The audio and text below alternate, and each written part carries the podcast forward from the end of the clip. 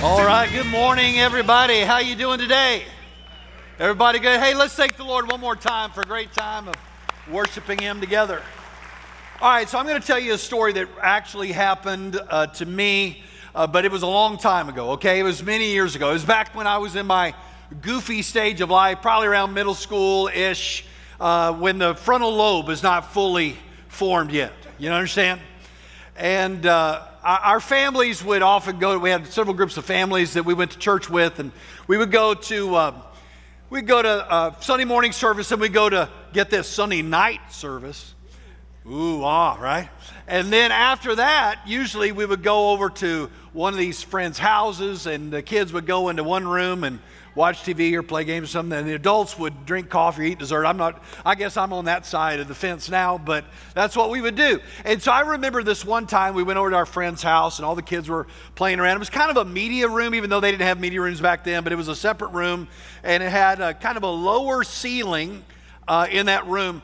And we were all kind of hanging out, laying around, and I, I said, I bet you I could touch that ceiling with my elbow.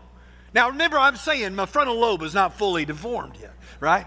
Uh, that's kind of a goofy thing to say, but they were like, oh, I don't think, yeah, I think I can do it. Oh, I don't think I can do it. Yeah, I think I can do it. And so I, I, I decided to prove that I had the prowess, right, and the strength to do it. So I, I launched my body into the air and I stuck out my elbow as far as I could stick it out. And sure enough, I touched the ceiling with my elbow. Uh, so much so I left a hole in it about that big. Yeah, so I was like, whoa, I was kind of shocked, you know. I didn't realize that, uh, that that would happen. Everybody else saw it. They're like, oh, you know, and I was like, oh, nobody say anything, and maybe they'll just not notice this massive hole in the ceiling of their house. And uh, so, anyway, we kind of left, and uh, I didn't say anything to anybody, and we got home, and uh, phone call came. My dad was talking to the the friend that owns the house we just came from. Oh, really? Hmm, yeah. Well, Craig's right here. You want to talk to him? Uh, Mr. So and so wants to talk to you. I'm like, oh, okay, great. So we get, I get on the phone. Yes, sir. And he said, uh, Craig, I, I uh, kind of noticed that there's a hole in my ceiling uh, where you guys were playing. Do you know anything about that? And I said, um, uh, No, sir. I, I don't know. I don't know anything about that. He's, and he's a lawyer, but he was a gracious man and a godly man, so he gave me a second chance. He said, You mean to tell me that you don't know anything about how this hole came about in my sinning? No, sir, I have no idea. And uh, he said, Okay. He hung up the phone. Next, last time I was over there, it was patched up. Uh, he never said another word about, I mean, I've, I've seen this man multiple times now over the decades. He is still to this day never said anything to me about it. But you know what? I still think about it. And you know why? Because in that moment, I had the opportunity, I had the choice to either tell the truth or to tell a lie. And I chose to tell a lie, a bald face. I mean, there were multiple witnesses. I was no way I was getting out of this deal, all right? Everyone saw it, but I made that choice. Now, I want you to make me feel a little bit better about, about this, all right? So, this is audience participation time. How many of you have ever told a lie to anybody in your whole life? Raise up your hand, all right? Hey, man, look at all those liars. Liars. Bunch of liars in here. You say, well, Craig, I don't lie. I, I mean, I just, you know, I, I, I did a little white lie. You know, I maybe fudge the truth a little bit. I put my own spin on it, leave out certain facts, you know, but I don't really lie, right? I'm not a liar, but, but the truth of the matter is we really do lie a lot. We lie more than you think we lie. Hey, are, are you on your way? You know, it's time for you to be here. Yeah, I'm on my way. And you haven't even gotten in the car yet, right? Or, uh, hey, you, did you get that project done for, for work or for school? Oh, yeah, I got it, got it done. When you haven't, you are, do not have it done. You may have worked on it, but it's not finished yet. And you're hoping, yeah, I'm going to have it done, is what you mean. But you didn't say that. You said you had it done. Or do you know, uh, you know old so and so, right? You remember old so and so? Yeah, I remember so and so. Well, you have no idea who that person is. We, we lie a lot. We, in fact, we lie so much we don't realize we're lying. We just think we're just kind of, you know, navigating through the conversation. But we lie a lot. We lie to cover for other people. We lie to cover for ourselves. We lie to, to, to not get caught doing something wrong. We lie to project an image that we want or to make sure that we don't look silly or stupid or like we not don't have it together. So we lie all the time. In fact, I was reading an article this week and it talked about how often we lie. And these are some things that we learned. By the four years old, a child will learn to lie. By four years old. Now you say, not my precious little baby. Yeah, your precious little child, four years old, can understand to tell a lie. It went on to say there was a study in 2002 or 2002 about um, uh, adults and how often they lie, and they said that 60% of adults, get this, 60% of adults, when they meet someone new for the first time, will tell at least one lie in the first 10 minutes. 60% of adults will tell a lie within the first 10 minutes of meeting a person. They also said that about 40% of people will lie on their resume. And here's a big shocker if you are on an online dating platform, 90% of people lie on their profile. No way! Shock, right? Women tend to lie about their weight, men tend to lie about their income. That is just how we lie so much. And so, uh, what does God think about all this lying going on? What does he think about that? Well, let me just read you a, a, short little verse here. This is in Proverbs chapter 6, verse 16. Listen to this. It says, The Lord hates six things in fact, seven are detestable to him arrogant eyes, a lying tongue, hands that shed innocent blood, a heart that plots wicked schemes, feet eager to run to evil, a lying witness who gives false testimony, and one who stirs up trouble among brothers. He said there are seven things God hates, God despises, God can't stand, that turns God's stomach. Of the seven, two of them are related to lying. Is that surprising to you? Two of them are related to lying. So, why is lying such a big deal to God? And, and how can we really acknowledge the fact that we struggle with telling the truth? And how can we get to a place of truth telling? That's what I want to talk about today, all right? So I want you to get your Bibles out and let's go to God's Word. This is where we find answers in God's Word. So open up your Bible to Ephesians chapter 4. Ephesians chapter 4, this is where we're going to land today. We're going to start at verse 17 Ephesians 4:17. If you don't have a Bible, there's one in the rack in front of you. We'll put the page number up on the screen. Ephesians 4:17, and then we're going to drop down to verse 20 and read through uh, 25. This is the Word of God. Ephesians 4:17. Therefore, I say this and testify in the Lord that you should no longer live as the Gentiles live in the futility of their thoughts. Now, drop down to verse 20. But that is not how you came to know Christ assuming you heard about him and were taught by him as the truth is in Jesus, to take off your former way of life, the old self that is corrupted by deceitful desires, to be renewed in the spirit of your minds, and to put on the new self, the one created according to God's likeness in righteousness and purity of the truth.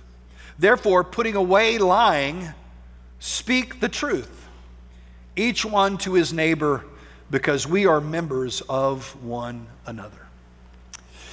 Now, the Apostle Paul is writing to the church at Ephesus, and he's talking to them about these are new believers. They've come out of a very pagan background, very pagan, dark culture. And he's basically saying this that because now you're a follower of Jesus, you should no longer live like you used to live. You, there should be a difference between how you used to live to the new way of life that you have now in Jesus. And one of the distinctives of this new way of living is this that you no longer are lying, but you're living in truth. You're speaking the truth uh, to one another. Let me just kind of give you a statement today that uh, I'm going to kind of build the rest of our time around, and I want to, to stick in your mind. This is what you're supposed to talk about over lunch. Are you ready? Here it is. If you tell lies, you will end up living a lie. But if you tell the truth, then you'll end up living in truth. If you tell lies, you'll end up living a lie. But if you tell the truth, you end up living in truth. Now, just think about that for just a minute. Let's look at the first part. If you tell lies, you'll end up living a lie. Jesus warns us over and over about the, uh, about the damage that lying does. Not just to the people around, but to your own soul. That there's this damage that happens, and there's, there's really a spiritual battle wrapped around lying. In fact, he talks about Satan. He's, he's actually talking to Pharisees, these religious leaders are pretenders, and this is what he says. It's a very harsh statement. He says in John 8 44, You are of your father the devil, and you want to carry out your father's desires. He was a murderer from the beginning and does not stand in the truth, because there is no truth in him.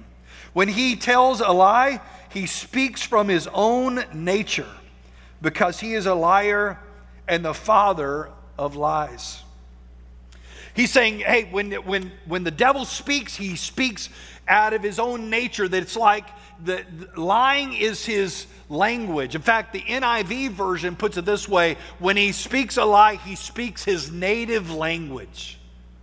Lying is the language of the devil, it's the, it's the mother tongue of the devil. And, and, and think about it. I think this is why God hates lying so much because it's the devil's language.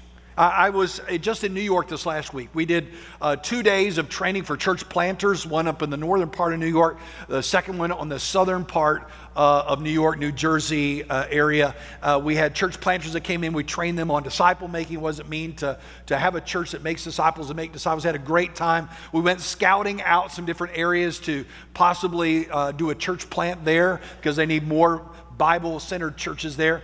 And, uh, and I went with Chad Vandenberg. Now, some of you know Chad. Chad's on our staff, he's our missions uh, pastor. And Chad grew up in West Africa speaking French, all right? Then he went to Paris in high school, and not Paris, Texas, Paris, the, the other, other one. And, uh, and they speak French there too. So he, he's, and then he lived in Montreal for several years speaking French. So he loves to speak French. So here we are in New York City together, and he spotted this French little bistro, and he got so excited. We're going to go over there, and I'm going to speak French to this person. And so we, we sure enough, we get up the next morning, we go down a couple blocks, over a couple blocks. We get up. I mean, he's like the first one in the door. I mean, he is so excited to get in, and, and he sees this lady there, and he starts speaking in French. We, we, blah blah blah blah. I don't know how you, I don't know how you speak French. Anyway, he starts talking to her in French, and she just looks at him. And he talks a little bit more. She just looks at him. And then he stops in English. and He says, Do you speak French? She said, No. Total letdown, right? A couple of, couple of days later, we're walking along. It was very busy right on the southern edge of the Central Park. And he starts laughing. I'm like, what's going on? He goes, The people behind us are speaking French and they're complaining about how high the prices are in New York City. I said, well, at least that translates against all languages, you know? But he loves to hear the language. Man, when he hears French, it reminds him of home, it reminds him of his growing up, it reminds him of his past and his history and his heritage. Now, listen, the language of Satan are his lies. He loves it when you lie, he loves to hear his mother tongue when you lie. And God hates it because He knows that lying leads to destruction, lying leads to darkness, truth leads to light, truth leads to life. Think about it. It was the devil's lies that caused us to drift far from God to begin with, that brought sin into the world. And it's the devil's lies that keep you from walking with God and keep you from living the life that God has for you. So God hates lying. See, the devil's got a threefold strategy when it comes to you and lying. Here it is. Number one, he wants you to lie. He wants you to speak his native language. He loves it when you bend the truth. He loves you loves it when you spin it. He loves you when you skip over certain things. He loves that. And yes, it usually starts very very small. It's just a little thing. Nobody really even knows it. Only you know it and God knows it. But it starts off really really small. It's like you're late to a meeting and you come into the meeting and, and when you plop down, everybody's there kind of looking at you like, where have you been? And you go, man, the traffic was just a killer getting over here, but I'm glad I finally made it. And you sit down. You know the truth is you weren't late because of the traffic. You were late because you were, you left late. But you use that, and when you do that, the devil loves it. Oh, he's speaking my language. She's speaking my language. And, and it's just like Russian dolls. You know, you have one lie, and then the other one to cover it is a little bit bigger, and the other one to cover it is a little bit bigger, and the other one to cover it is a little bit bigger. And pretty soon, what happens is little lies turn into big lies. And if you can lie in the little things, you can lie in the big things. And he knows he's setting you up to to speak lies to people around you. Second thing he wants you to do is not only lie to others, but to lie to yourself. You lie to other people enough, you'll start lying to yourself. You say, "Well, it's not that. It's not that big a deal. Uh, it doesn't hurt anybody. I deserve this. I should have that. It's okay. I'm, I, I feel like I'm a victim. I, I, I, they owe this to me." And you start justifying your sin. Did you know the Bible says that there are some people that deceive people so much that they themselves are deceived? In 2 Timothy chapter 3 verse 13 it says that evil people and impostors become worse deceiving and being deceived. You can lie so much to other people that you start believing your own lies. And you begin to lose your, your compass of what is true and what is not true. And then ultimately what that leads to lying to others, lying to yourself and living ultimately a life that is a lie. You start living a double life. You're acting one way and then another way. You're like you're at church, man. You got your Bible. You go, oh, God bless you, sister. Amen, brother. God bless you. It's all go so good to see you, you know. And, and you're putting on airs that everything's great with you, but you know what was happening last Friday. You know where you were doing on Saturday. You know the whole there all of a sudden becomes this big two this two-faced kind of thing going on in your life. You're you're not living an authentic, genuine life that is the same. There's no integrity, right? You're two different people. I had a, I had a friend of mine that ran a, a very large, successful ministry overseas. I mean, took care of a lot of poor, needy people. He did a lot of great work until he was caught in a prostitution ring in Houston.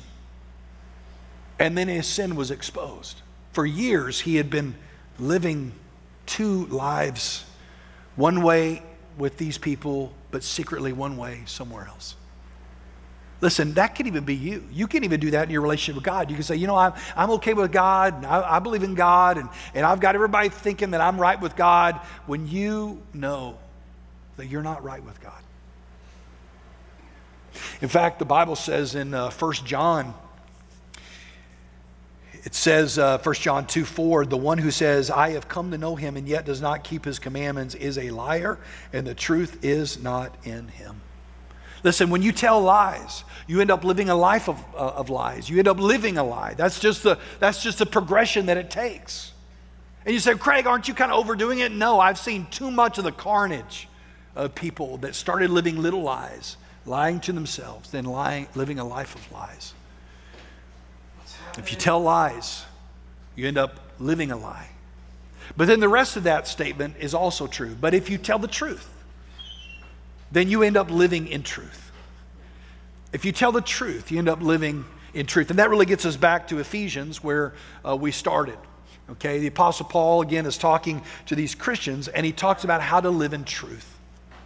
And I want to just point out two things here that you can make a note of. The first one is telling the truth starts with Jesus. Telling the truth starts with Jesus. Our old life was characterized by lies, by deceit, by cover, by, by doing what we want and then trying to cover it up. That's what your old life was like before you came to know Jesus. But look at verse 20. He says, But that is not how you came to know Christ. Listen, you didn't come to know Jesus by continually play acting or playing a part or deceiving or lying. That's not now how you came to know Christ. You listen, in order for you to come to know Christ, you have to encounter truth. And that's why so many people don't want to come to know Christ because I have to get honest. I have to get honest with who Jesus is and I have to get honest with who I am. See, the Bible says that Jesus is truth. In John chapter 1, it says that he came, when he was born in Bethlehem, it says that he descended into onto this earth and took on human form, that he came full of grace and what? Truth, full of grace and truth.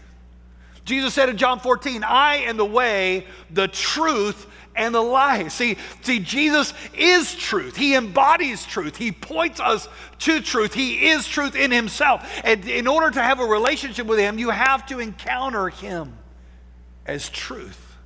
You have to step into the light of who Jesus is and to the light of who you are. In fact, really, to, go, to know Jesus really means you have to come to truth with who you are yourself. You have to come to the fact of this. And this is a harsh truth. This is a difficult truth. And this is what keeps us from really knowing Jesus. is we have to tell the truth about ourselves. And the truth is that it's not just that we have a little lying problem, or it's not just that we're okay, we got some room to grow over there, or we need a few little tweaks here, or we need a tune up. We, we are desperately corrupt on the inside. We have sin in us. And the reason why we lie is because our hearts are far from God. That there is a more systemic problem to us and that sin has invaded everything. And that's why I can tell that untruth and it doesn't even bother me. I can tell that untruth and it's, it's just rolled off back. I can tell it, and it's just a pragmatic thing. Well, of course, everybody lies. Everybody says that. Everybody does that. That's the way we do business around here. And, and, and it doesn't even bother me when I speak the devil's language. The truth is that I have to realize that I cannot change myself. You know, you say, Craig, see, that's my problem. I, I, I got an issue with saying that, you know, I'm a sinner. I, I, I'm not a sinner. I haven't done anything wrong. Well, 1 John 1 8 says, If we say we have no sin, we are deceiving ourselves and the truth is not in us. The first thing we have to, first truth we have to acknowledge is I don't have truth in me. I, I, I am a flawed person. I am a sinful person in desperate need of God's grace. And I can't get myself out of this. I can't work myself. I can't just try to be hard, try to be better. Listen, the gospel is not that you can just try harder to not lie as much. The gospel is I messed up to the core. I cannot change myself, and I need Christ to come and change me on the inside. See, that's the essence of the gospel. And, the, and if I want to if I want to get to truth telling, I have to get to Jesus. See, truth telling starts with Jesus. And if I will admit that, if I will acknowledge that, hey, I, I have sinful heart and I'm wayward and, I, and I, I'm not living the way I should and I've violated God's principles and I'm in desperate need of God's grace, listen, then 1 John 1 9 comes into play and it says, if you confess your sin, he is faithful and just to forgive you and to cleanse you from all unrighteousness. See, in the moment of your confession, God will bring grace. In the moment of your admission, God will bring forgiveness. The moment you utter those words, God, I need help. I can't change who I am on the inside. He is quick and ready to even now pour out grace in your life and change you on the inside. But it starts with your confession. I want to get to truth telling. It starts with getting to Jesus. But once I have encountered Jesus, and, and, and by the way, maybe you haven't, maybe you haven't encountered Christ yet, and this is really the issue for you. The issue for you is you're trying to be moral, you're trying to be religious, you're trying to be better. But but you can't. It is a it is a faulty pursuit. You're probably pretty much the way you were two years ago, all right? if you're on the moral track, right? All of us think we're going to lose weight, we're going to exercise more, we're going to we're to we're to do better on our spending, we're going to do all these kind of things, and we end up falling right back in our old pattern. This is the way we are. And the only way we get real substantial change is encountering Jesus Christ. And He does it. He does it. He changes you profoundly. And maybe today that's where you need to start. Man, I need to start with my relationship with God before I can ever change the way I talk. But once I do have an encounter with Christ, then the second thing that I need to do to put, uh, to change, uh, to move toward truth telling is this. Truth telling requires choosing to live in truth every day. Choosing to live in truth every day. Look at verse 22, just right back to the passage here. All right, verse 22. He says, Take off your former way of life, the old self that's corrupted by deceitful desires, to be renewed in the spirit of your mind, and put on the new self. Now I want you to circle the words take off and put on. These are commands. They're commands. And so, what he's saying is listen, once you've come to encounter Jesus and he is changing you on the inside, then you need to participate with that by doing something. You need to take off some things and you need to put on some things. That's intentional, right? I'm choosing to do that. Like when you go to the gym, right, and you're all sweaty and nasty and gross, and you come home and you try to hug your wife, and she goes, Ooh, get away from me, right? She's gonna, you're gonna have to change your clothes first, right? That's nasty.